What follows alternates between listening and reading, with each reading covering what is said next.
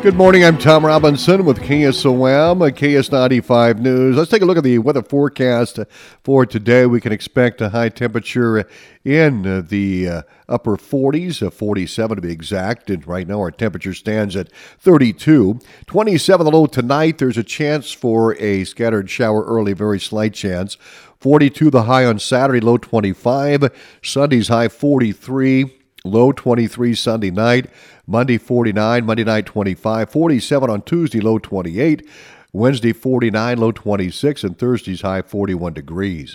Following the terrorist attacks on Israel by Iran sponsored Hamas, Senator Ernst met with the families of the hostages in Israel and maintained communication with them. In October 2023, she led a group of bipartisan politicians in urging President Biden to devote his full attention to the release of American hostages held by Hamas. In December, Senator Ernst spearheaded a bipartisan letter calling on President Joe Biden to utilize U.S. diplomatic connections with Qatar to ensure the prompt release of the remaining hostages. We stand here united across party lines and across countries for one cause, and that cause is to bring our hostages home. Senator Ernst stated for 124 days, Hamas has held innocent Israelis and American citizens captive. I've been to the region and seen the brutal impact of Iranian backed terrorism.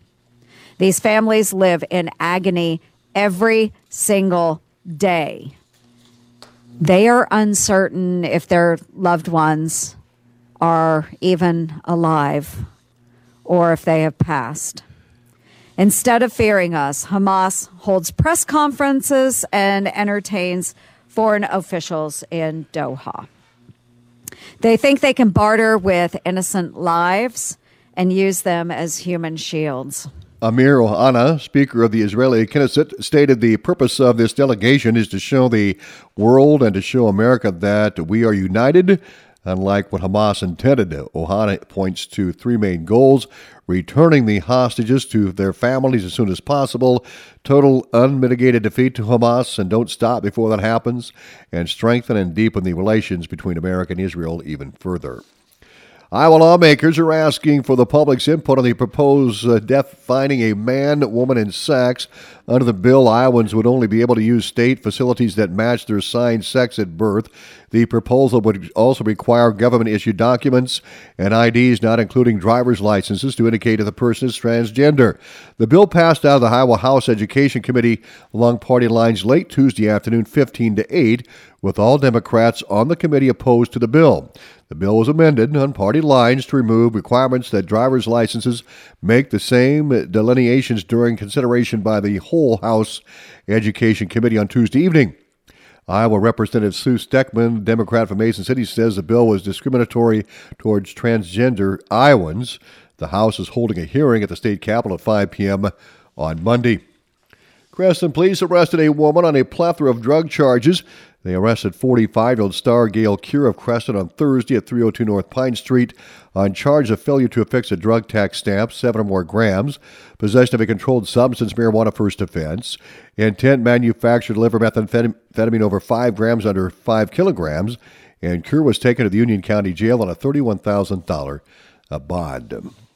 Cass Health has been made aware of a series of scam phone calls and texts involving Cass Health the callers uh, claim to be from Cass Health and are asking to confirm or update your information, including address, phone number, date of birth, as well as billing information.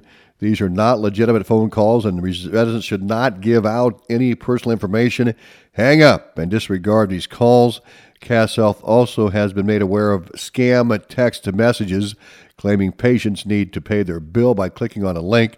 Cass Health does not send text messages about payments due. Do not click on these links. You can disregard or block the number.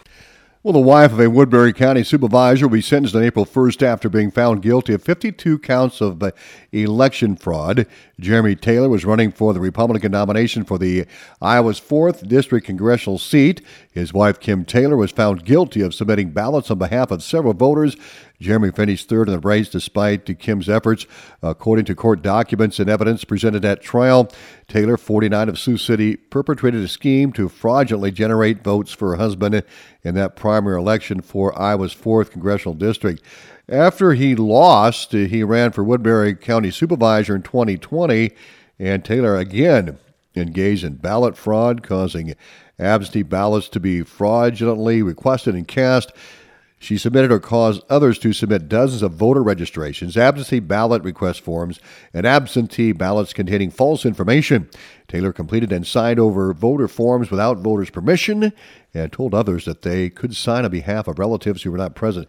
She could face up to 260 years in prison. An Iowa man is accused of kidnapping a woman and driving at high speeds while she was dangling out of the vehicle. Court documents say earlier this week, Leroy Van Hoff showed up at a home of a woman who has an active protective order against him. He grabbed her and put her in his SUV. Now, Nevada police say surveillance video shows a vehicle going well over the speed limit in a residential area with the woman's legs dangling out of the rear driver's side door. She eventually fell out on a gravel road. Police say later that evening, Van Hoff assaulted a man who also has a no contact order against him. They say the victim held down Van Hoff until law enforcement arrived. Creston police arrested a woman on a plethora of drug charges. Police arrested 45 year old Star Gail Kier of Creston on Thursday at 302 North Pine Street on charge of failure to affix a drug tax stamp, seven or more grams, possession of a controlled substance, marijuana first offense, intent manufactured to deliver meth over five grams under five kilograms. Kier was taken to the Union County Jail on a $31,000 bond. And the Glenwood Police Department arrested 43 year old Lydia Robinowitz uh, of Omaha, Nebraska on Thursday for possession of a controlled substance and possession of drug paraphernalia. Bond was set for Robinowitz at $1,300 cash. I'm Tom Robinson. ABC News is next.